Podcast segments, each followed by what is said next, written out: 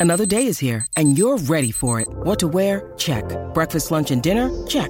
Planning for what's next and how to save for it? That's where Bank of America can help.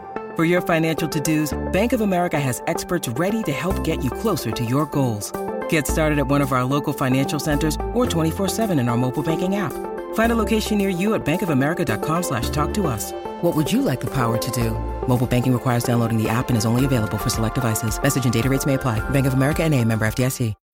When you need mealtime inspiration, it's worth shopping Kroger, where you'll find over 30,000 mouthwatering choices that excite your inner foodie. And no matter what tasty choice you make, you'll enjoy our everyday low prices, plus extra ways to save, like digital coupons worth over $600 each week. You can also save up to $1 off per gallon at the pump with fuel points. More savings and more inspiring flavors make shopping Kroger worth it every time. Kroger, fresh for everyone. Fuel restrictions apply. 2 0 down in the opening 8 minutes in Turin. Most of us Spurs fans would have feared the worst, but not this Tottenham team, as Harry Kane and Christian Eriksen clawed us back into the game. And in the Great Dane's own words, the difference with this Spurs team is we never give up. As we have the last word on Spurs in our stoppage time special. He's there with Bernardeschi for this one. And he's just floated in, and it's a perfect Straight off the bat for Juventus.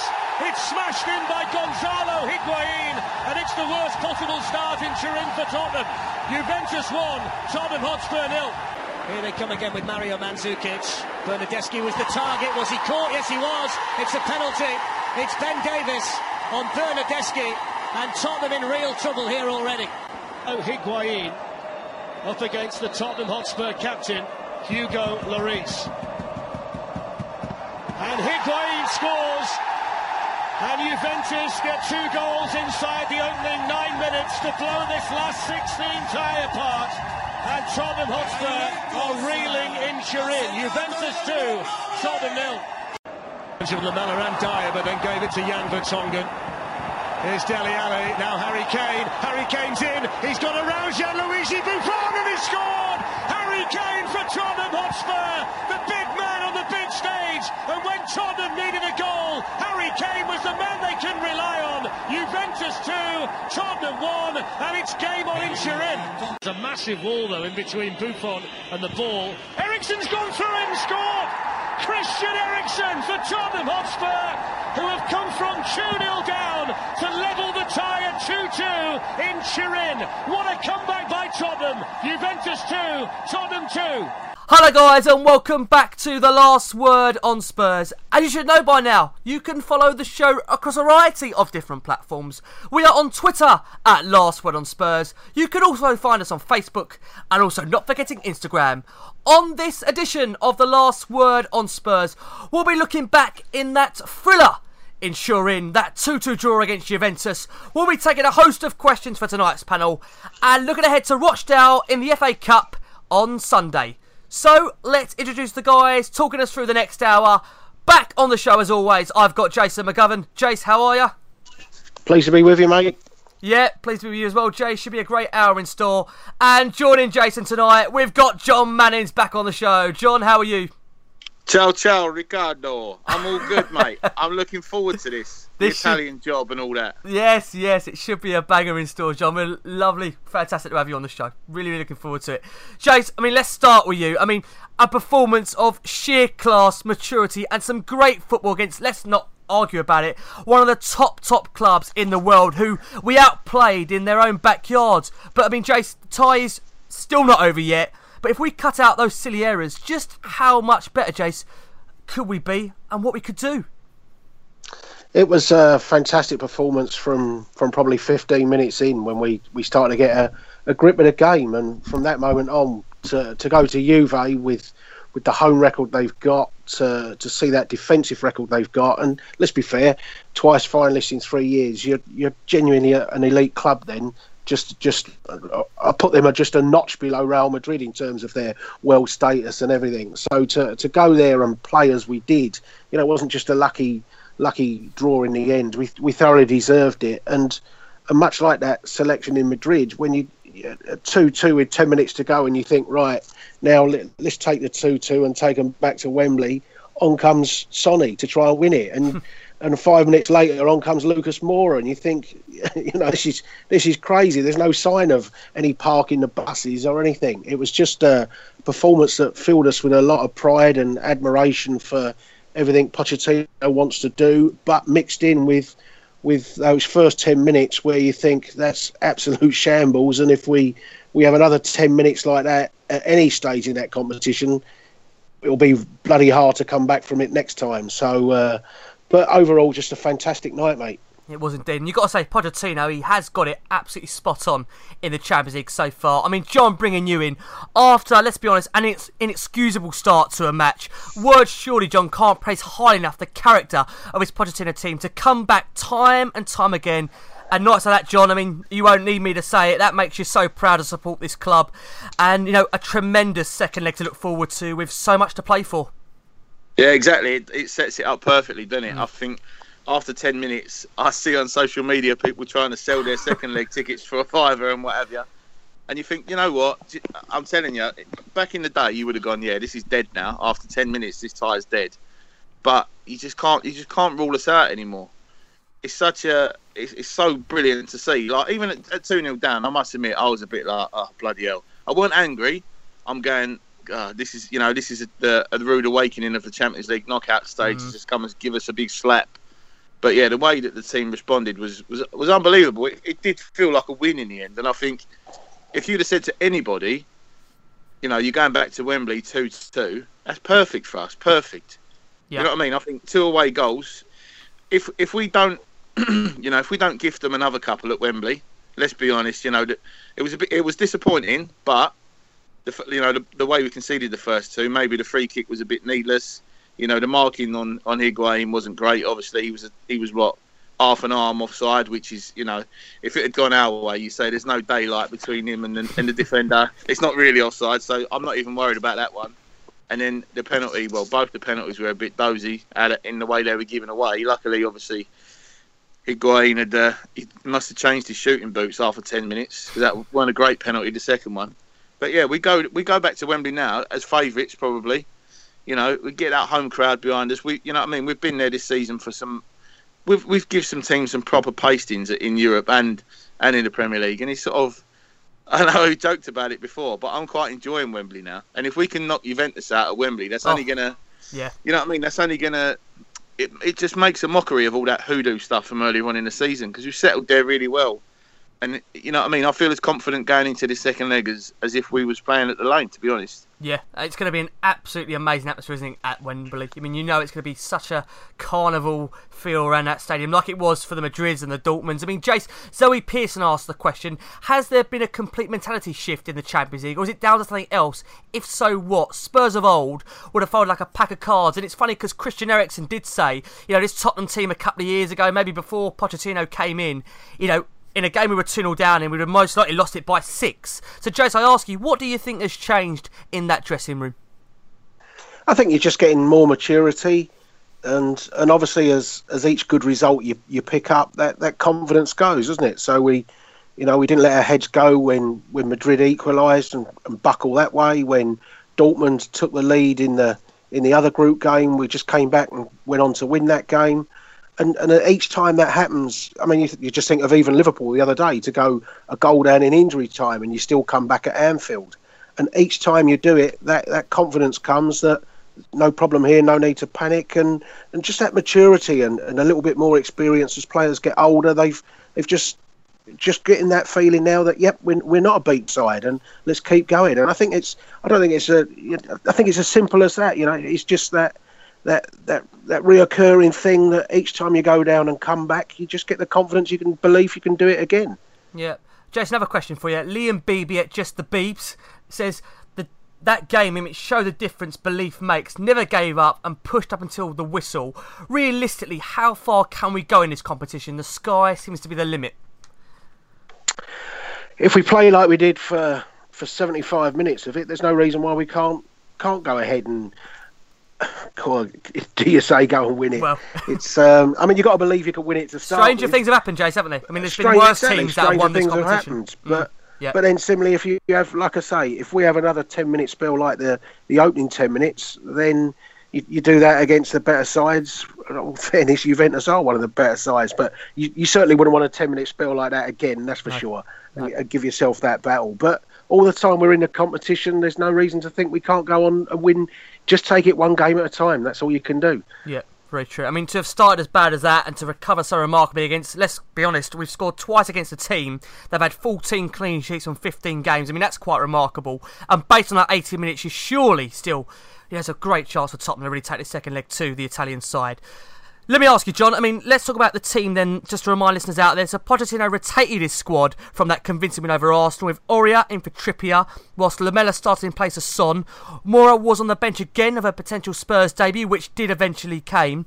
L- John, I want to ask you, we had a couple of questions in about that starting 11. Um, Danny Walsh says, was you shocked that Lamela started that game with Sonny on the bench? I wasn't Uh, actually. I wasn't. To be fair, when Lamela come on against Arsenal, we, he, he did he did make a difference, and he, he played some good stuff. And I think the fact that he's played, all right, he's been dicked three times. He's gone to Juve with Roma. I think it's three 0 three one, or four 0 Yeah, it's not a great record. when they played there, but he does have experience of, of playing there, and you know, he's a. I think he's the right man for the job during that game. You know, we did need a bit a work rate all over the pitch, which Lamela, you know, he definitely gave and I thought he was really good. I, you know, you can't really fault anybody to be honest with you, apart from maybe the fullbacks with the penalty shouts. But I weren't surprised. I weren't surprised. You th- you think the amount of games we've played recently? We've been playing like three games a week for what seems like forever. So to to have two changes from from a starting eleven, it's it's, it's not like he's rotating it massively and. You know, we've got the squad that's good enough. It's not like two go out and two come in and it weakens it you, you you'd say I, I think a lot of people would say Aurier for Trippier strengthens the back four and Lamela for Son. All right, you do lose Sonny's um, goal threat. I suppose you know Lamela's never going to score as many goals as Son does, but he was put there to do a job and he, he done it really well. And you can't you can't pick holes in that team. Um, You just can't. It was the right the right eleven men for the job. Yeah, I mean, like I say, to consider this Tottenham team, you think about it, been to Madrid, been to Dortmund, and now Turin during this season's Champions League and left unbeaten. I mean, that is crazy. And becoming the first team to score against this Juventus side in their home stadium since November the 5th, when Harry Kane has done it now. I mean, it's just incredible achievements wherever you go. The stats keep on rolling. Jace, let me ask you, though, one question. Looking back at the start of that game, I mean, let's not get away from it. A similar start, Jace, to the um, game at Anfield against Liverpool. I mean, what is our issue in terms of starting games, Jace? We do seem slow off the pace. Is it a lack of concentration? What is it, Jace, for our opening start of games at the moment, away from home against these real top, top sides? It's difficult to know, isn't it? I don't think it can be concentrated. If you're not concentrating from the first minute, then you got a problem. It, mm. Concentration usually goes the more tired you become in the game. Well, yeah. if it is a lack of concentration, then that's inexcusable. And I, it was just a. I mean, Jan's been imperious, Yeah. you know, more or less every single game, but he makes that initial mistake in the in the opening minute with a with a crazy ball into midfield that's that's nowhere near a, a Spurs shirt. And from that moment on, we we've got a problem on our hands. And you know, the fact that it's a bit offside doesn't really matter. There's, there's enough chances for us to stop that goal, the set up from that free kick. You know, it was as if I, I don't know quite what was going on because you should be able to. I cannot imagine the team said when they have a free kick, let's give Gonzalo Higuain the freedom of Turin. No, uh, I mean, it's somebody must have been assigned to mark him and just didn't do their job. And the frustration from that is Hugo, as the skipper, should be barking out when that's that free kick is being set up. Look, there's there's Higuain over there. Mm. Who's supposed to be marking him? So it was it was an inexcusable start. And, like I say, I mean, if it is concentration, it's it's a problem we got to solve because it, it has happened too often late. I mean, it happened at Newport, didn't it? We were did, yeah. we were almost a goal down inside two or three minutes there, and we mm. were a goal down in two minutes. So I'm sure Pochettino would love to be able to solve it. Yeah. Let me ask you, John, can you put your finger on it as well? The situation about the sloppy starts in these big games away from home. Any thoughts on it? Maybe a little bit of stage fright, I suppose, when you're talking about Juventus. I don't think we can apply that to going to Rodney Parade, to be No. honest, at Newport. But it, I think what it is is sometimes, you know, these teams like we've we've played, um, as you said, we've played Real Madrid and Juventus now, who were the finalists last year, and we've played three games so far. Obviously, got the fourth one to come, and we've not lost. And I think you know we- we've been making ripples in Europe. You know what I mean? There would have been times gone by where they probably wouldn't have been taking much notice of us, and probably thinking, "Oh well, that, you know, that's us through." But this Tottenham team don't roll over for anyone. No. And maybe if they'd have, you know, seen our recent games and, you know, maybe, maybe they saw that as a weakness, you know, if you can get at us early. And to be fair, if that's what they planned, they, it certainly worked. But all I would say is that first goal was extreme skill from Higuain. That was an unbelievable goal. I know what you're saying. I know I, I agree exactly with what Jace was saying about the the way the free kick was needlessly given away. But from there, that is just it's world class. From there, from there on, the free kick by Pjanic and then uh, the finish from Higuain was unbelievable. But and then listen, a, a, ball into the box and that penalty that can happen at any time in the game. I just think it was a it was a bad start, obviously. But you know, let's not dwell on that. Let's let's you know, we drew two two in the end. We're hmm. favourites now, I would say, going into the second leg, and I'm pretty sure that that what that well, I'm frightened to say this, well, but it won't happen again, Rick. It won't happen again. I hope you're right, John. You know, you've got to come back on this show, John. Bear that in mind. Jace, let me ask you about Ben Davies. I mean, I've got to say, the penalty. Listen, he's at fault. I mean, he had a, he had a tremendous game since then. I think that really is testament to the guy. But I mean, initial thoughts, Jace, on that incident. He gave away the penalty. I mean, he, he did make a complete hash trying to win a ball. I mean, what was your thoughts on that incident at the time when you saw it? Well, I think there's there's two parts to it. First of all, Higuain peels off of around the back of Jan, and so he's he's left in a situation where he can see the danger is Higuain. You, you certainly don't want to give him all that time and space again. So you you kind of get attracted towards Higuain, and the ball then goes over the top of him. And you know, it's an excuse that that he can say I wasn't aware of who was behind me, but for me, any defender at that level, you've got to be aware of who's behind you. So you know, it was, it was a bad mistake for Ben Davies to make, but as we say, he's he's hardly put a foot wrong all season, and you know, he's probably long overdue a mistake. And the, the recovery of him from that moment on to to get through the rest of the game, already on a booking. I thought there was one noticeable part when they, they broke not long after going 2 0 up, and Ben Davies was the last man. And you feel that had that been Aurier or Sanchez, they may well have dived in and got themselves sent off at that stage. But Juve missed that chance because he didn't go and, and lunge in and made sure he did stay on the pitch. And and he, he for the rest of the game, I thought he was exceptional again. Ben Davies didn't didn't really get himself beaten too many times down his side at all. So a really good comeback from him. Yeah, and John, I've got to ask you as well. I mean, it's easy for a player like that when he makes a mistake on the world stage in such a big, big game to go hiding. But does that kind of just sum up the kind of guy he is? I mean, he wasn't going to go hiding. You know, he played so well since that mistake, which he could have easily allowed to affect this game. But John, again, tremendous performance overall. I think a lot of that comes down to the support from from his teammates. Mm. You know, you, you, do get the real mm. sense that they are they're all pals. They're all yep, they're playing they with their mates. Mm and you know what it's like. We've all played. We've all played. You know, Sunday league and all that. And if you if your mate stuffs up, you know what I mean. You go and give him a pat. Never mind, mate. You know what I mean. Chin up. We'll, we'll, we'll go again. And I think it's that camaraderie. I think shows in that situation as much as anything. You've got to have that self belief that you can go on and improve in the game and make a difference. And he did. He played well after that. But it's just yeah. I honestly put it down to the fact that you know what I mean. If it there's certain other teams where it happens, and then you know, they they don't get the ball passed to them for ten minutes and stuff like that. It don't happen at Tottenham. They'll they'll love each other. They'll love playing with each other. I think it shows. I think you know, I mean, you've got to have some sort of testicular fortitude to come to come back from that so early on. And this is, do you know what? This is, you know, when in Pochettino's book, where you know we could have signed so many players, we're linked with that player, linked with this player, and you know, a lot of the reason why we do or don't sign a player is because of their personality. And I think in situations like this, you know what I mean? Them them decisions get get you know they're just highlighted, and you go, this is why we brought this lad in. Yeah. This is why. It's, you could say that for so many of them, not just mm. Davies. You know what I mean? And you, uh, it's just uh, it's just a joy to watch. You don't care when they make a mistake, really. You go, I trust them to make a. Even though it was 48 hours ago now, whatever it was, I'm still buzzing from it. Yep. Such a great performance.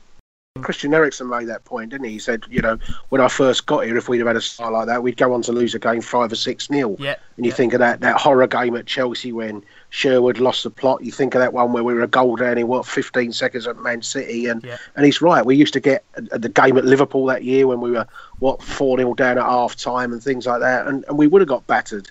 And the the fact we didn't is is testament to every single one of those players. John, I want to come round to you. So it's that time when we have to discuss Sergio Aurier. Um, let's have it right. We was close to going 3 1 down at the time. Well, tell you what, actually, let's talk about Harry Kane's goal firstly, because that came first at a time, John, where, listen, the game, you just felt we were slowly starting to work our way back into it. If you remember, Kane had a chance a couple of minutes earlier, bullet header. I mean, at Buffon, which he saved. But, John, at that moment, did you feel before Kane's goal, we were just starting to get a grip into this game? Yeah, absolutely. You always got the feeling, you know, watching it, if we could score one before half time, then the 2nd mm-hmm. half becomes dramatically different.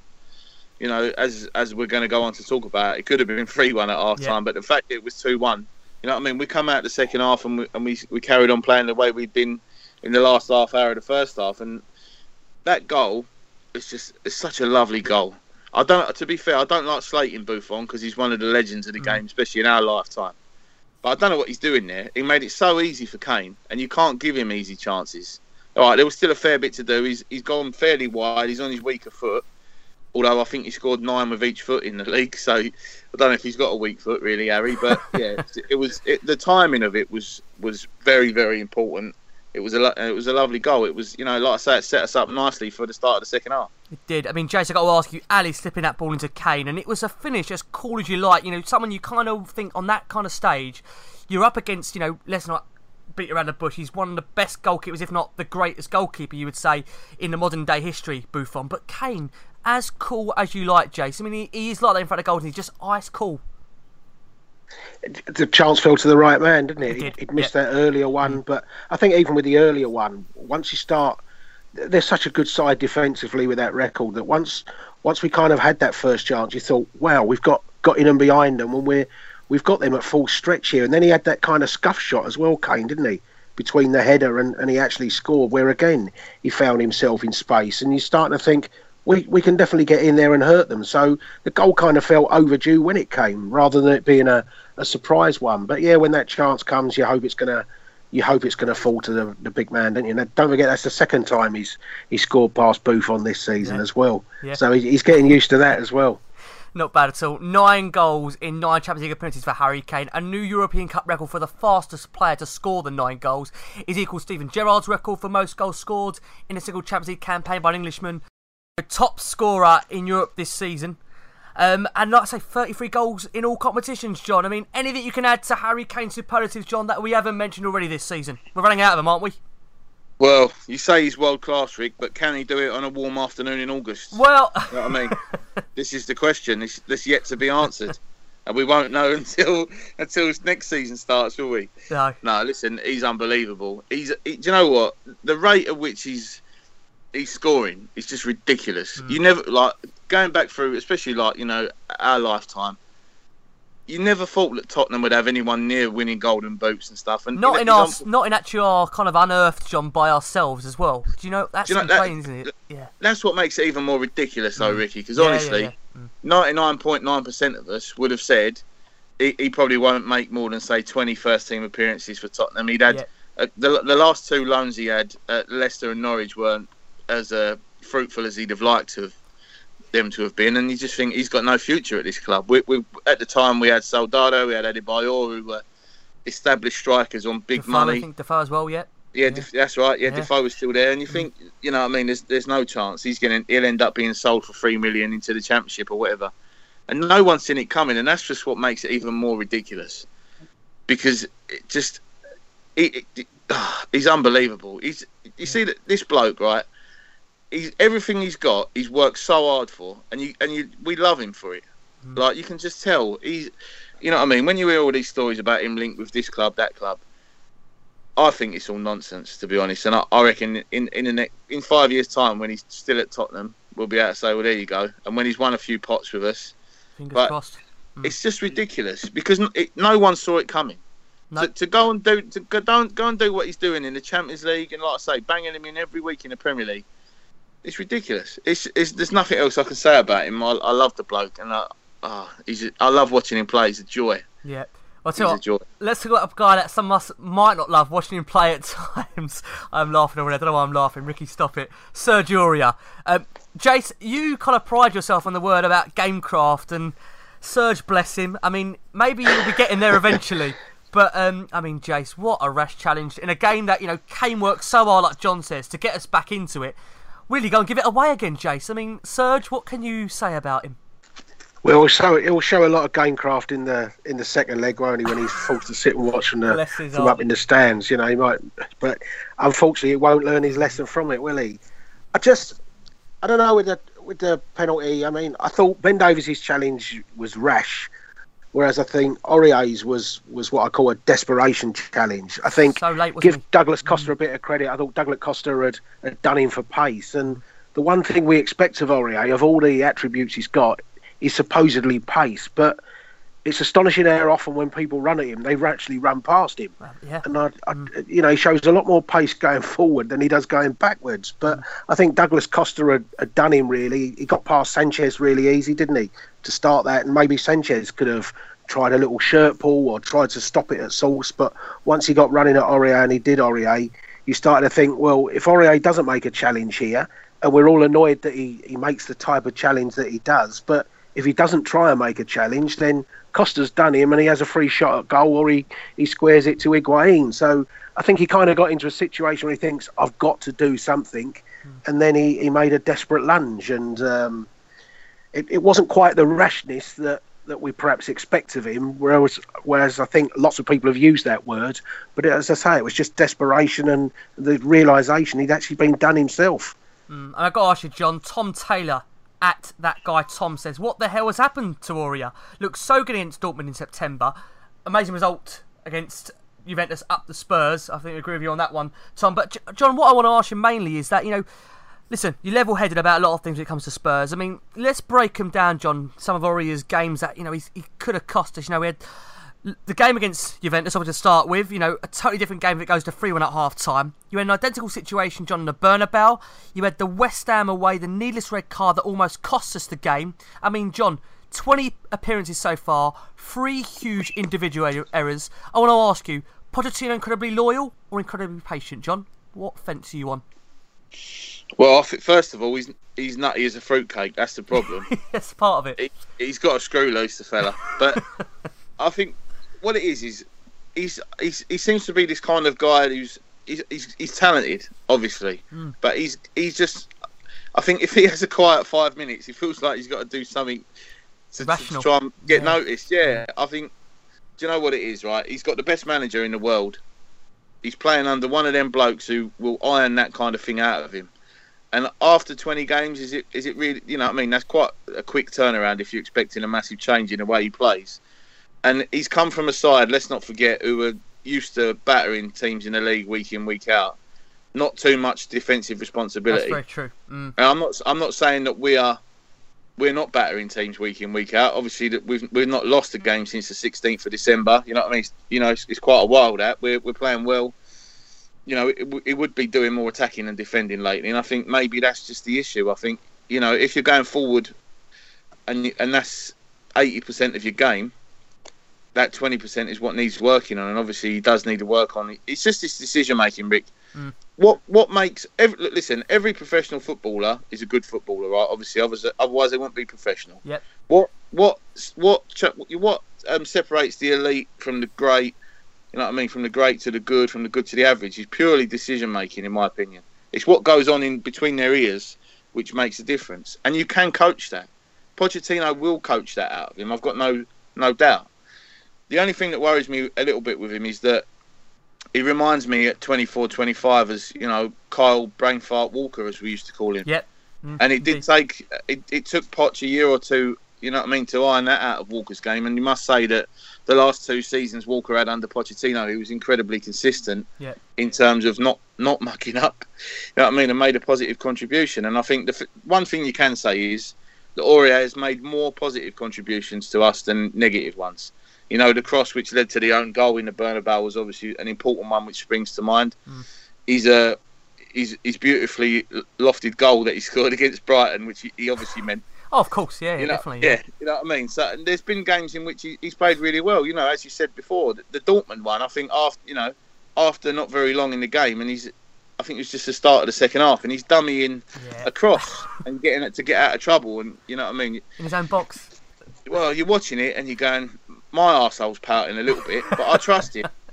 You got you got to give you got to give a bit of trust, Yeah. and I think Poch will iron him out, and it, he'll be all right. He'll end up being a good player for us. I've got no doubt. It may just be a was going to say it may just be a little bit of overconfidence in him, as, as John says. He's he's used to have having had it relatively easy in France, and so he, he thinks you know this, this bloke's not going to skin me alive, and he's almost a little bit complacent in that. And then he's he's caught a little bit by surprise when he suddenly sees sees the backside of somebody going past him, and he's just not used to that.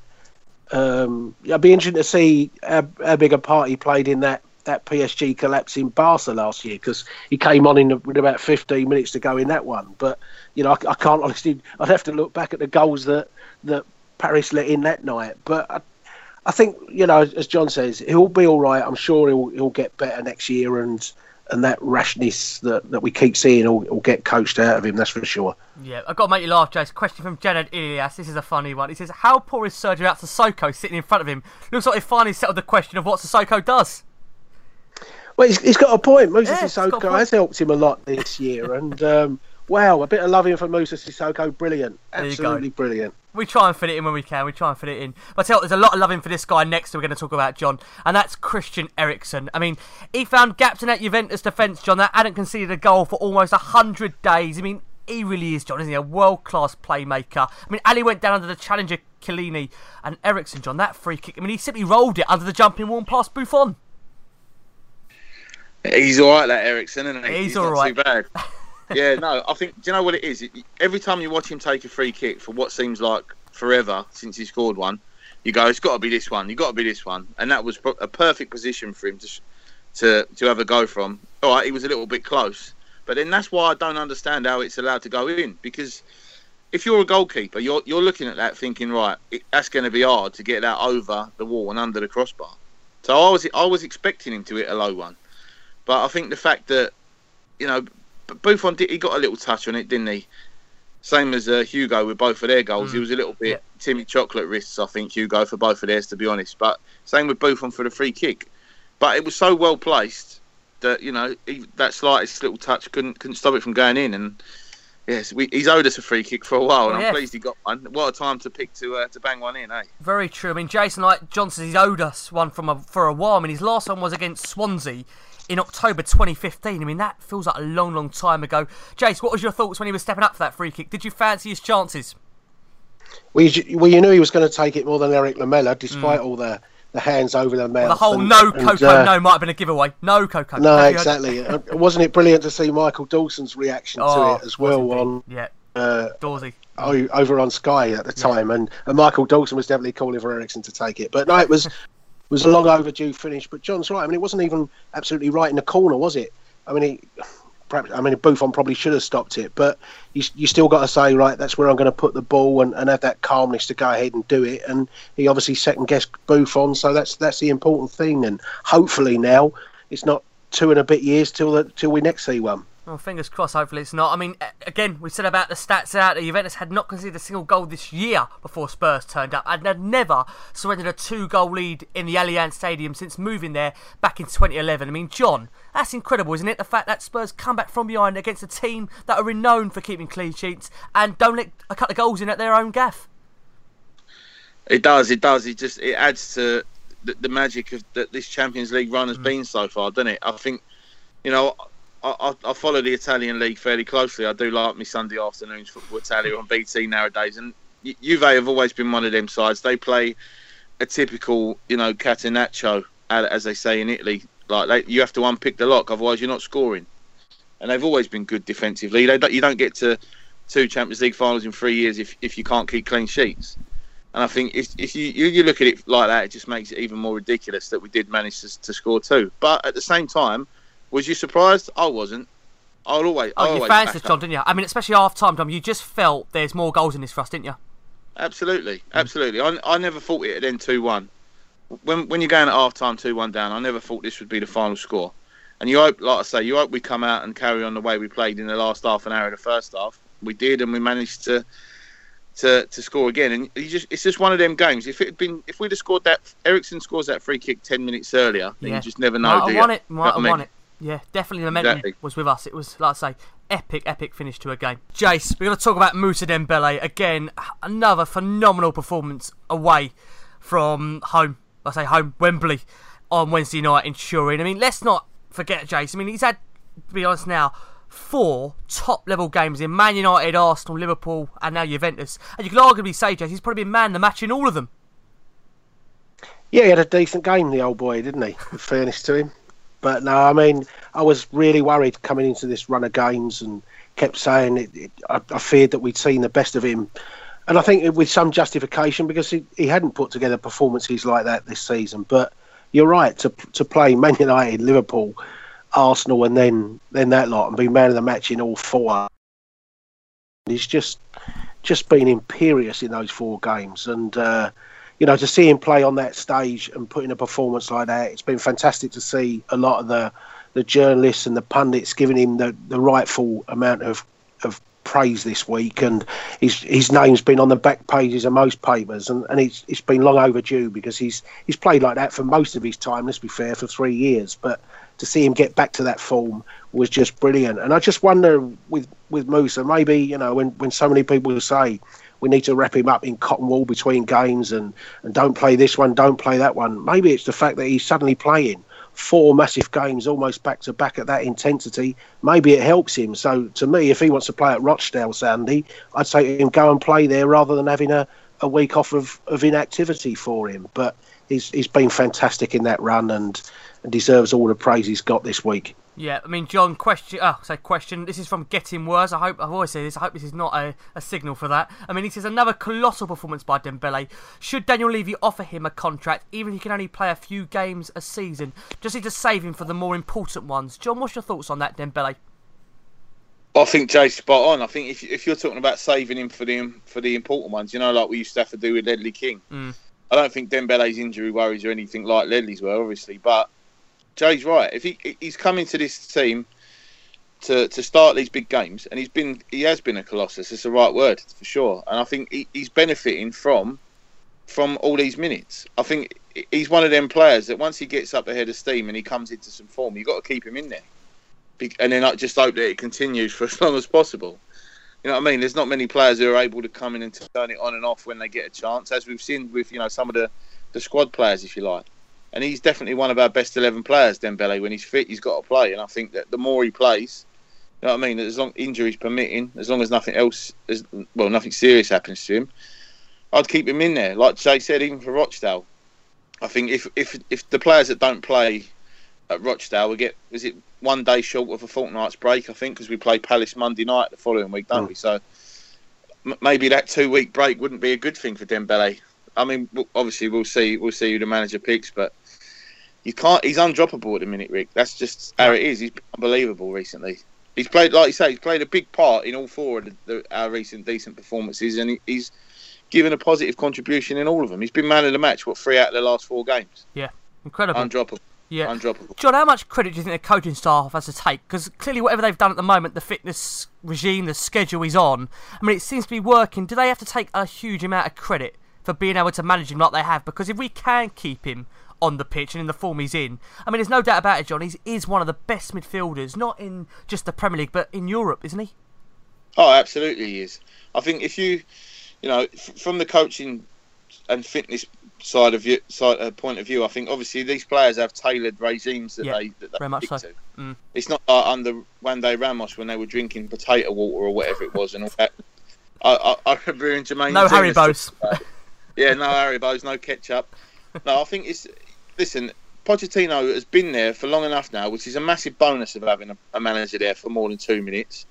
That he gets to know all of these players as, as people as well as players. They, he knows what they need. He understands them, and I think that when you got, you know, someone like Dembele, that he does need to be wrapped in cotton wool to a certain extent, because we've seen you know, we've seen him break down, and then he'll go through a stage where he can't manage ninety minutes for a couple of months, and yeah, the, obviously the, the, the coaching side of things is massively important to him. I think you know, like Ledley, going back to him, he used to just swim, didn't he, during the week, and mm. it, it, that was that was good enough for him. I don't think like, I don't think we're anywhere near that point with Dembele yet. As, I forgot to answer about giving him a new contract. I'm so excited still. I'm still going off on one. Would you know, John? I think, I think I think he's got 18 months left. Mm. So I think maybe in the summer, maybe a two a new two year deal, and I think that takes him up to probably what would be more or less the end of Moussa Dembele as a top level performer, although you don't know, but no. you'd, you'd, say 32, 33 maybe. by then, hopefully, we would have brought in someone who can learn from him anyway and, and take over from him when he does go. Yeah. But yeah, all the time he's playing like this, he's undroppable. So I'd say get the checkbook out, mate. Also, don't you also don't know with him whether he'll he'll quit Belgium after the World Cup as well, don't you? So you know he, he'd, he'd get those natural periods when he can, can he can true. go off to Barbados, sit on a sunbed for a for a week if he wants to, and, and get himself back, and then you know that, that saves you having to rotate him around if he's getting those international breaks. Yeah, absolutely, that's a good point. We've seen it before, haven't we, with players doing that, and they suddenly become more important for their clubs. I- I think it would make sense. I, quite honestly, I think we've seen with the Belgian national team, Roberto Martinez has played Fellaini when he's had Dembele available. So, if if if that's the case, you know, maybe he will get this World Cup out of the way and then retire. Like Jay said, he's, it should keep him fresher. I think, to be fair, I think this twisted ankle that Harry Kane's got, I'm not I'm not saying it's a myth, but I reckon he might be going away somewhere warm for the next few days for a rest, Harry. So maybe that would help Dembele as well. Yep, and you can't blame Harry if he is. He's been in such great form. Listen, we'll have to see whatever team we put out this weekend. We're going to come on to the, the Rochdale preview shortly. Um, hopefully, whatever team we put out should be adequate enough. But it is Tottenham. We know what Tottenham are like, especially after a great performance. But I mean, just to finish up on Dembele, I have to say from my perspective, I mean, it just seems so hard to take the ball off him. I mean, hard to push him off the ball. Just such a unique force, and when he's in that full flow, there is no one that can stop him, even the great Juventus. From one Belgian to another, John, Jan Vertonghen. I mean, again, listen, we give Jan so much praise on this show, and we have to again mention Jan. He, listen, John, a Rolls Royce of a defender, isn't he? He's holding our defence together in the absence of Toby Alderweireld for the past two seasons. I mean, do you think Johnny's vastly underrated at times, Jan? I think he, I think he is underrated. I think he, he goes under the radar as far as the world of football is concerned. Outside of us, Tottenham fans, obviously, I think we, we all, you know, as you said, we know how good he's mm. been and how good he is and how important he is for us. He's a, he's a massive part of, of what's been good about Tottenham over the past two or three years. You know, he's been there, what's it, five or six years now, and he's he's one of them players who's he's just he's been all the time he's happy. I think Jan could he could be a little bit moody, can Jan? But when he when he's happy and he's on form, is he's imperious. If you're talking about being able to balance a back line, he's a perfect player. Perfect. He's got such a sweet left foot. As you said, Rolls Royce is you know it's a perfect perfect uh, way of describing him. I would say. I think he's he's he does go unnoticed, but not not by us. You know, we know he's one of our most important players, and he's another one. I wish he was three or four years younger. Yeah, he's incredible, isn't he? I mean, Jace, anything for you you want to add on Jan Vertonghen that you haven't said before? Difficult as you say It to say hard, something new. I mean, Every week we're You know, speaking about Jan. I, mean, I was stunned when, when people were, were picking a joint derby side in the build up to Saturday, and they were putting Koscielny in, in front of him, and I just think what an insult that is. I mean, he's a far better defender than Koscielny will ever be, and he's you know all you can say with Jan this year. We've missed Toby for three months, and our season has not collapsed, and a lot of that is down to Jan. He's been fantastic, mate. Yeah, he has indeed. And Jason, let me stick with you then. So Erik Lamela on that Juventus game afterwards, he said, We looked at each other at 2 0 down and said, This game cannot finish like this, and we had to change things. Jason, I think it's fair to say there's been a swarm of, you know, loving for Lamela over these last couple of weeks. I'm sure his um, flirt with Jack Wilshere may have had something to do with it. But where do you sit on the Lamela fence now? Because we're getting to that stage where there's 18 months left to go. There's rumours that Spurs may be triggering his contract for the extra, I think, year or so, which will take up to 2020. What's your thoughts on it? Because he's only been back, really, Jace, let's be honest, for a couple of months. He's not had many starts. I mean, yeah, tell us what you think about Lamela long term. Will he get a new co We don't know, mate. All, all I said, I think I said it last week, is that when he gets these opportunities, he's got to grab them with two hands, and he certainly he, took his chance on on Tuesday night. I mean, he's he's rolling, winning the free kick that Eriksen scored from. He he took a lovely ball, let it run across his body, and then hit a fantastic little reverse ball into Dele, which which won us the free kick. And that's that's the type of cleverness and the the technique that he's got. He just needs to do that between now and the end of the season at every single opportunity that he gets, and hopefully he gets another opportunity this Sunday because you know he certainly probably doesn't need a break. He does need game time. And um, you're you're right. Probably the words with, with Jack has, has got one or two of the doubters on his side. So you know that's that's a good thing. Maybe that shows there's there's plenty of, of passion and that inside of him, and and he's just got to keep showing it. And let, let's hope that he does, mate. Yeah, I mean, Johnny was absolutely key for that second goal for Eddie Eriksen free kick.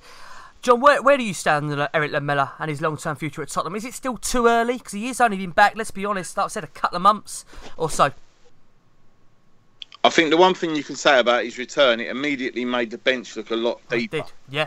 Yeah, and, and, and when um, the thing is as well, like I say, when he come on that cameo against Arsenal and uh, at Liverpool before that, you know, he does make a difference. He, I think he knows now. He's probably at a little bit of a crossroads as far as his career is concerned. He's either got to prove himself. Perhaps you know he's got more competition now than at Tottenham than he had when he first arrived. You know the likes of Townsend and Lennon. As much as we love them lads, you know what I mean. We've we've gone up a level in terms of the quality in the squad now, and the fact that he's still there. And you know what I mean. There's plenty of clamour for him to play every mm, game. Most You know what I mean? There is. He's, he's still. I think he's still loved by the majority of the fan base. I know there's always going to be people that are a little sceptical, but he just needs to. He needs an injury-free run. You know what I mean? He basically he lost what 13 months of his career. So if you think if he hadn't have lost them, what what kind of player we could have been talking about? You know what I mean? If he'd have been able to play the majority of the games in that in during that period, I think we give him, you know, as as long as he needs. And like you know, like I've said many many times, if Pochettino wants him, and I want him as well. needs that big goal, doesn't he? He needs, Yeah, he he needs does, a really yeah. big goal. I mean, Yeah. he scored against Man United, but it was a third in a 3 0, and he scored in that, that game against City, but it was the fourth in a 4 1. He just needs, let's say it's Man City coming up or that game at Stamford Bridge. Imagine if he gets the goal that wins that game at Stamford Oh, Bridge and he imagine. ends 20, you know, 27 years or whatever it mm. is. He needs a goal of, of that magnitude, I, th- I think. Or even if it was a last minute equaliser or it's the goal that puts us through a, a Champions League game now. Just a really big one like that, and, and he'll be flying then, I think. Yep. Z-Man asked the question. What a resilient performance. The moment wasn't too big for this team after going down 2 0. Credit to Pochettino because he never panicked. Did you like what you saw of Lucas Moura in his two to three minute intro? Let's start with you, Jace. What did you make of Lucas Moura in a Tottenham shirt for the first time? I did because he- just the very first thing he was he picked the ball up and ran at somebody. And you know, I've said it was Son, haven't it? I love that positivity of, of somebody that wants to run at a defender and commit him. And you know, it was it was only he probably only had two or three touches of the ball, but yeah, there looks to be a player in there, and and the reputation that he's come with, we know that. Let's be fair, we know there's a fair old player in there, so it was fantastic to see him come on, and I think we're all now waiting to to see him start at Rochdale, and, and let's get 90 minutes into him. Yeah, Joey also asked the question. He only had a few touches, but what did the panel make of him? John, let's ask you as well. I mean, Joey seems to say he seems to come on and play down the middle. I'm personally hoping he'll be on the right flank. What do you think, John, in terms of his position long term? I think we can't read too much into what happened um, in Juventus. I mean, he came on, he did he did play more central, but then by then Juventus were defending so deep, there, there was no chance really to utilise his pace.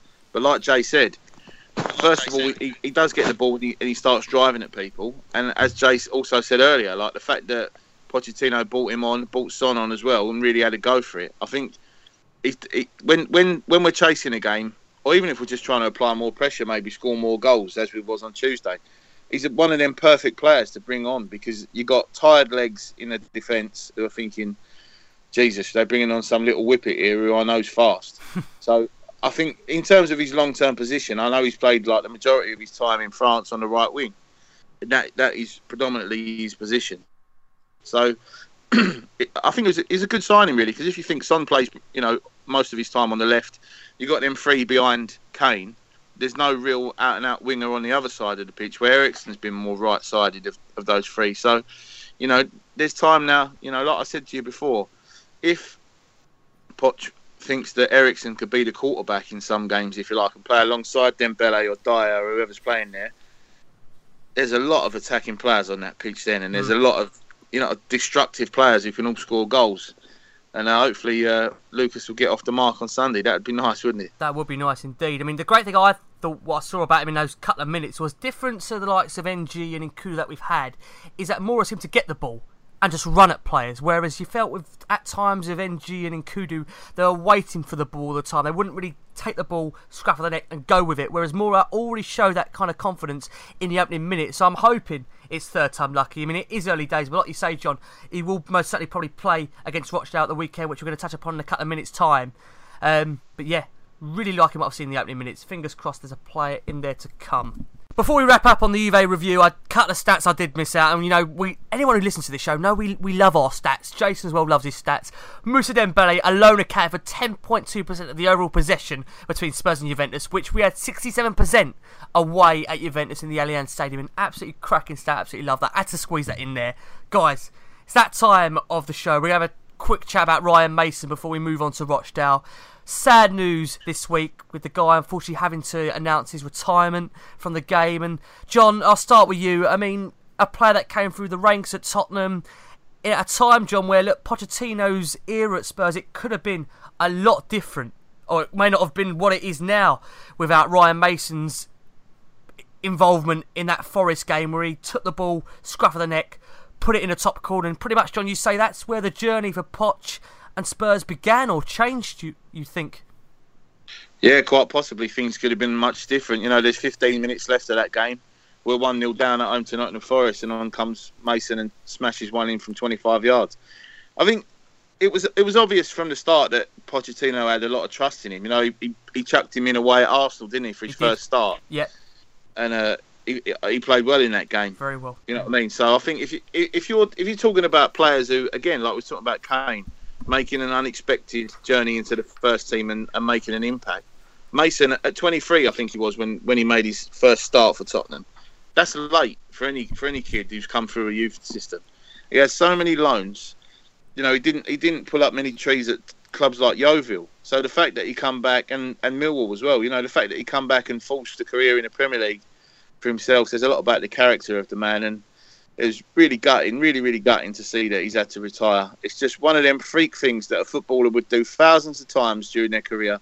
You know, go up for a corner, and at any moment, you know what I mean, that their dreams can be snatched away from them. I think all we could say, you know, for Mason is there's not many players who get an England cap, get the captain Spurs, get to score goals for Tottenham mm. in, in Europe and in the Premier League. And yeah, it's a real shame. I've got a lot of love for Ryan Mason. As you said, he was one of the pioneers at the beginning of that Pochettino era era. Sorry, with you know him and you had obviously Harry Kane, Nabil Bentaleb, players like that, young lads who come in and really made a difference and showed the expensive flops like Paulinho and players like that how it's done and what it means to wear that shirt.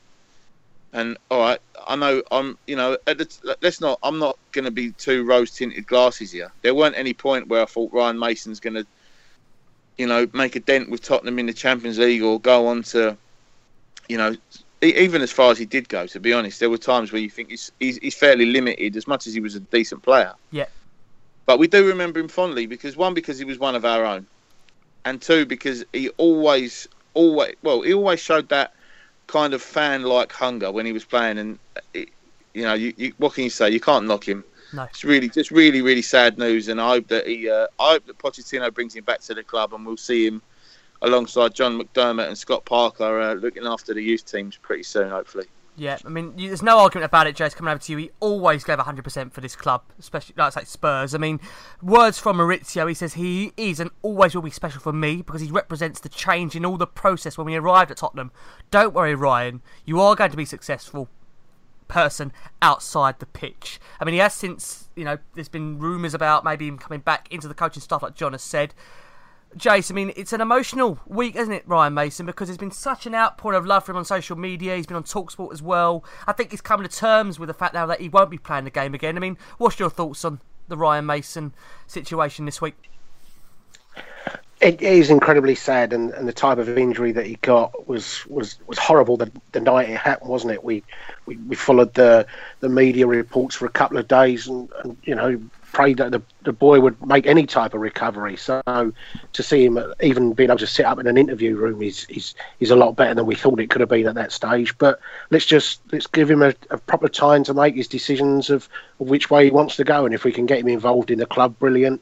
If he wants to do and something else, or he wants to have a two year holiday and just just have a bit of family time, then let him have that. It was also nice to see Peter Cech, wasn't it, with a yeah, with a nice message for him, and, and I know Peter Cech has um, has been quite involved with him since since the accident happened. I think he's gone to his his house three or four times and that. So it's nice to see how the football world can come together like that. But I spent a bit of time with Ryan there in uh, Malaysia when Tottenham came there a couple of years ago, and uh, he he was part of a number of the things that the club were doing with fans.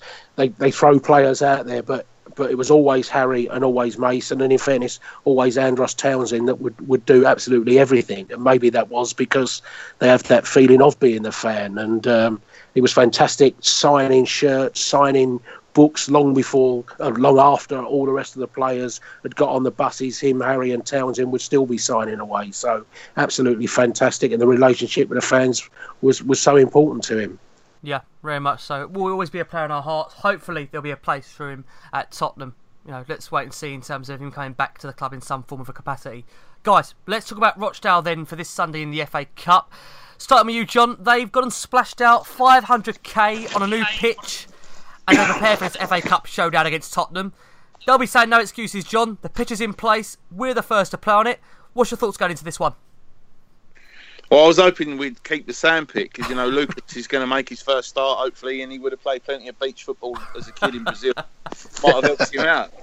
No, I think. Listen, I think that you, as much as there was a bit uneasy with people coming out, like Pochettino especially, and commenting on their pitch, he had a point. To be fair, when Millwall went there in the last round, it was disgraceful.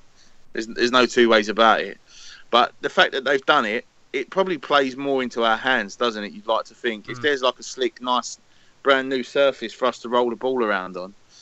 You know, let's be honest. If if Rodney Parade Newport had Wembley's pitch, we wouldn't have needed a replay. I don't think it's as simple as that. Our, I know it's because our players are pampered Premier League stars who are used to playing on the carpet of a pitch every week. You know, I, I, I can see it. It only helps Tottenham, in my opinion, and hopefully, you know, we won't need a replay this time, and we'll uh, we'll have a quarter final to look forward to. Oh, fingers crossed, John, from your mouth to God's ears. I mean, Jace, they're bottom of League One. I've only won five games all season, but let's be honest, FA Cup, we know what it's like. Form does go out the window. I mean, Newport, look at the game they gave us. I mean, what kind of change are you expecting from them? I expect a tough one from them because playing Tottenham will lift them. Not not being arrogant about it. We saw it what it did to Newport, and you know it's, it's a big chance for some of those boys to play a, a, game in front of the nation and, and catch the eyes of, of people further up the, the table and, and into the championship and things. So what a great chance to impress you, you've got as a Rochdale player. And I think they'll be well up for it. And it will be the, the question have we improved from Newport and do we get 45 minutes at the start of the game where we're not arrogant and we don't don't get caught by surprise with anything, and we're prepared to roll our sleeves up and battle from the first minute, and and not let them get our head of steam up. And if we grab control of the game early, then I'm sure we'll completely control it and go on a bit like we did against was it Colchester a few years ago when we put five past them, didn't we? That day we tanked Colchester by five, and it's it's a question of getting that that attitude right. And if we show the weaknesses we did at Newport, it could be a, a tough afternoon regardless of the pitch, mate. Yeah, I mean, John, coming back round to you, in terms of the team selection, we've seen Pochettino in his press conference on Friday. He suggested that Lucas Moura will make his full Tottenham Hotspur debut, Harry Kane being the only doubt. John, in terms of, let's say, the team, where do you see changes being made and who do you see coming in apart from the couple of guys I just mentioned there? Well, I wouldn't be surprised if there's, you know, 10 or 11 changes, to be perfectly honest. As many as that, John, you reckon, yeah? Yeah, I mean, purely because as well, you, would like, you'd think that there'd be plenty of the same from Rochdale because you look at their their position at the minute. They're bottom of League One. They're ten points adrift. They got four games in hand on. I think it's four on uh, Northampton, who are in twentieth position. Now, it's much more important for them to to maintain their League One status. There's still enough time for them to, to get out of trouble. They'd like to think so. Maybe maybe it. You know, I'm not going to count my chickens too early, but when you start getting League One teams who have got you know bigger things in the FA Cup to worry about. Maybe they'll rotate a little bit too, and it'll be easier than we think. I just I just want it to be more Colchester, like Jay was saying. I think we won four one at Colchester than than, New, than Eric was against Newport. I think we'll see. Yeah, like I say, it wouldn't, it wouldn't surprise me if if you if you go through the team, maybe Rose comes in, Foyth, Alderweireld, Trippier. Yeah, oh, I, I hope not. I mean, maybe. I mean, maybe. Vorm, Vorm, Vorm starts in goal. Winks, Wanyama can come back in there. You know what I mean? Lucas, Sissoko. Yeah, you know, pretty much changed the whole team there. And you'd like to think that that team's still got plenty of enough enough quality. You know what I mean? I think the fact that you'd like to think that Toby would play, he's, he's one of them names. You see his name on the team sheet, don't matter who you're playing, and, and you get filled with more confidence than before. So yeah. I think, you know what I mean? Uh, and I said this against before we played Newport, but comfortable, comfortable win for Tottenham on Sunday. Absolutely no doubt about it whatsoever. Yeah, I hope you're right, John. I hope you're right. I mean, Jace, I have to hark back a second to the Juventus game. It is incredible you think we, with that performance, we still had the likes of Alderweireld, Wanyama, Son, Moura, Winks, Ambrose to all come back into the team at some point. And you'd argue probably this is the game where you're going to see some of them. Um, as John said, he reckons 10 11 changes. Jace, would you think there's going to be up to that many? Uh, I think there will be, yeah, for sure. Because I mean, if you think about it, Newport was the Newport replay seventh of February. If they don't play this week, they probably will pick our. I'm sure we'll pick our strongest game uh, team for Palace, and then you've got another free week after Palace. So between that Newport replay and and the third of March, there's, there's pretty much a four week gap where players won't be playing otherwise. So you've got to give them that game time, and that includes you know, just about everyone in the squad. The likes of Foyth, the likes, I'm sure that Wanyama comes in. I'm sure Moussa Sissoko will come back in. I'm sure we'll see uh, Trippier and, and Danny Rose in those games. As I say, I'd, I'd, I'd, let Dembele play if he wants to play. And other than that, just to keep that the rhythm, rest Jace, of them, it'll be interesting to just see Dembele, just to keep that rhythm. Yeah, I would do. Just if if he wants mm. to, if if if they if they honestly believe that themselves that he's benefiting from getting in rhythm, then I wouldn't break that rhythm from him. So, and the other interesting thing is who's in goal because I think Vorm wasn't in Turin, was he? I think it's Gazzaniga was in in Turin on the bench. So, if he does rotate even in goal, it may well be Gazzaniga who's in goal, and he had that that one game against Palace where he won man of the match, but he actually frightened me, frightened me a few times yeah. in that game. Mm. Yeah, I'd, I'd, far sooner see Michel Vorm, who's been absolutely fantastic he when he's come in every yeah. time this season. So hopefully it's Vorm in goal, and, and hopefully it's Dembele, and then the other nine whichever whichever nine Pochettino wants to pick is fine by me, mate. Yep. Listen, guys, I wasn't going to bring this up in terms of the show, but there has been, again, rumours this week, and I thought it's only right we, we do have a quick word about it. John Toby Alderweireld, I mean, whatever paper you turn to, they've got a story saying how talks are at a standstill. I mean, have you got any kind of reservations, concerns about Toby? You know, we're seeing Sanchez, who's come through, been absolutely brilliant this season for Tottenham. But Vertonghen's in the form of his life. I mean, John, anything you want to say on Toby Alderweireld? Is it a case of just look, paper talk, forget about it, worry about it? You know, when it comes to a situation where we know more concrete news.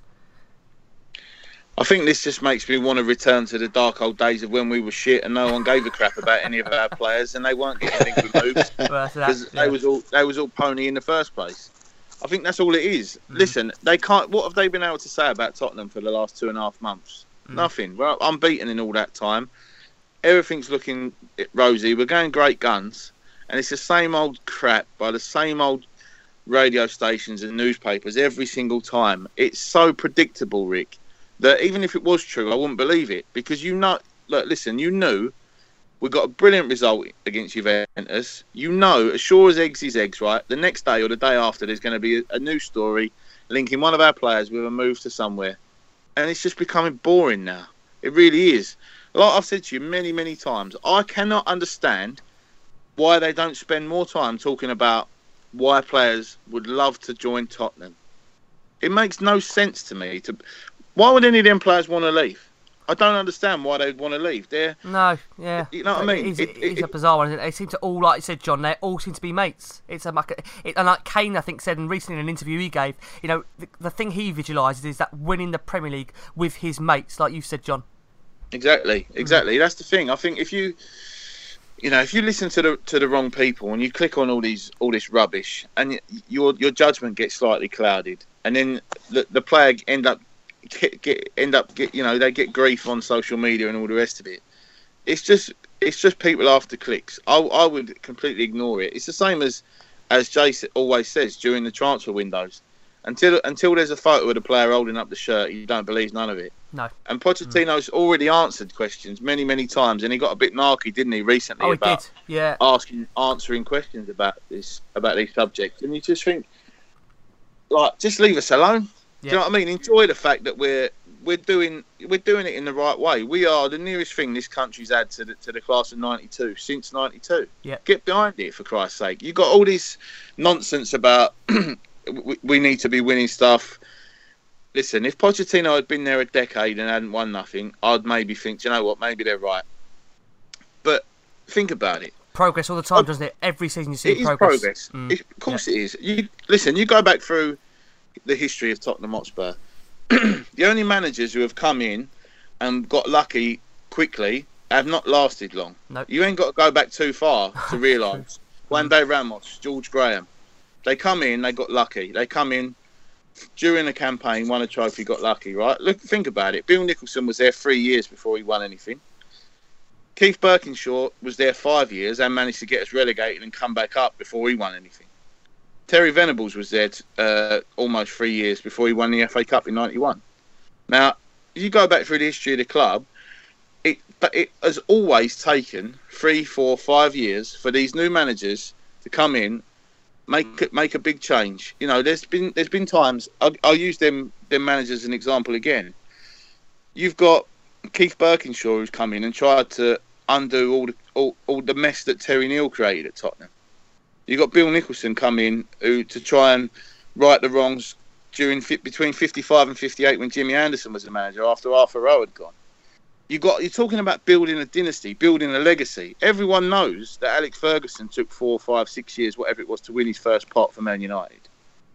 If you're going to do it this way, without pumping Arab millions or Russian millions into a club, why can't they get behind it and see that what's happening at Tottenham is rare, rare as rocking all shit nowadays, Ricky. What's going on at Tottenham? It doesn't happen anywhere else. You get teams like Monaco that were recently in the, the second division in France. They get pumped full of money, and look what happens. Same in Paris. It happens all over the world, right? But this, what's happening at Tottenham, is so unique, and it, it pisses me off that people just look straight past that and, and go, "Oh, they've not won nothing for ten years." I'll tell you another. Between 1984 and 91, there was a seven-year gap between us winning anything. Between 91 and 99, there was an eight-year gap between us winning anything. Between 99 and 2008, there was a nine-year gap before we won something. We're currently on a 10-year. So in 2018, we're winning something. I hope I'm you're right, telling you. John. I hope you're right. It's gospel. Do you know what, Ricky? This I've, I was having a look at it today, and there's so many things. You know, like when Liverpool won the Champions League in Istanbul, and there was a new pope, and all the all these Yeah. other coincidences Mm, occurred. the right? stars were like all aligned. Right, exactly. Between 91 and 99, we had four full time managers Ardiles, Francis, Gross, and Graham. Between 99 and 2008, we had four full time managers Hoddle, Santini, Jol, Ramos. Between 2008 and today, guess how many managers we've had, Rick? We've had four Redknapp, Villas-Boas, Sherwood, and the man who's currently in the hot seat. He's winning something with Tottenham this season. Mm. I hope you're right, you. John. I hope you're right. Hopefully, it is this FA Cup. I mean, Chase, like we said about rumours and stuff, I don't want to drag it out too much, but even like I say Friday night, we're recording this, guys, you're getting to it Saturday morning, maybe even later on tonight. Um, there's rumours of like say Liverpool monitoring Victor Wanyama. I mean, like we would ever sell to them. You know, a, a direct rival. Why would we ever do that? I mean, it's insane, isn't it? Where does that one? I, I haven't even seen that Daily one. Mail, I'd just Daily be Mail laughing. putting that. It's just insane, isn't it? It's know, crazy. We're going to let him go to Liverpool. It's made up. I tell you what. I, I mean, just just a quick word on the Toby mm, thing. I saw a, a tweet from a, a guy called Bob Green today, and he sums it up. He said, "I don't know how much Toby earns. I don't know how much Toby has asked for. I don't know how much Toby has been offered. So how the f do so many people claim they know exactly what's going on?" We don't know whether, what he's been offered. We don't know what the sticking point is. Hmm. And, and those that say it's all down to Daniel Levy's doing it, none of us know that. No. None of us are part of the negotiations. Leave it. Let it run until the summer. It may well be Toby wants it to run until the summer, hmm. and and see where where we are in terms of where we're playing Europa League or Champions League next year, and that that may be the only sticking point. So don't worry about things that. that and, and we've done fine without him. Don't get me wrong. I, I want us to keep him. Yeah, of course, I want yeah, yeah. To No, of stay. course want to stay, we, yeah. we all want that. Yeah. But you know, if Toby comes at the end of the summer and says, "Look, I, I want to leave," then then you have to handle that like we've had to handle everything else. Yeah. But I'm, I'm absolutely sure that our defensive systems and that will be such that if if Toby goes, then Toby goes. Can't, it's not about one club. It's not John. The difference with us nowadays is we have to say with Tottenham, we're not a one-man team anymore. You know, everyone says about the Harry Kane team. We're not the Harry Kane team, are we? You know, we got the likes of Eriksen. You know, Lucas Moura has just come in. You know, Vertonghen. There's so many key. Lloris. You know, there's so many key players in that Tottenham squad, John. That no more are we relying on just one player. Absolutely. I think if you look back over the course of the last, probably since Bale, so since 2013, the only player that's gone who the majority of us probably didn't want to go would have been Kyle Walker. And I ain't being funny. When you're being offered 54 million pound, but don't get me wrong, I love Kyle Walker. But he still had a Great wicket in him. John, didn't he? At the time, he wasn't always. did. Yeah, Yeah. And it's, it's so the last time we sold a, a player that we didn't want to sell for anything less than ridiculous money was probably Modric, who went for uh, 35 million, I think, which Yeah. looking back now seems ridiculously cheap. Yeah. But the money that was offered for Bale, money that was offered for Walker, you can't not you can't turn them down really. You know what I mean? You got to be you got to be real about this. All this time, we've been getting better and better. Look at the training ground. Look at this stadium that's growing out the ground. It's ridiculous. It's unbelievable what's going on at Tottenham. It's such, you know what I mean? It's it's such a, a great time to be a Tottenham supporter.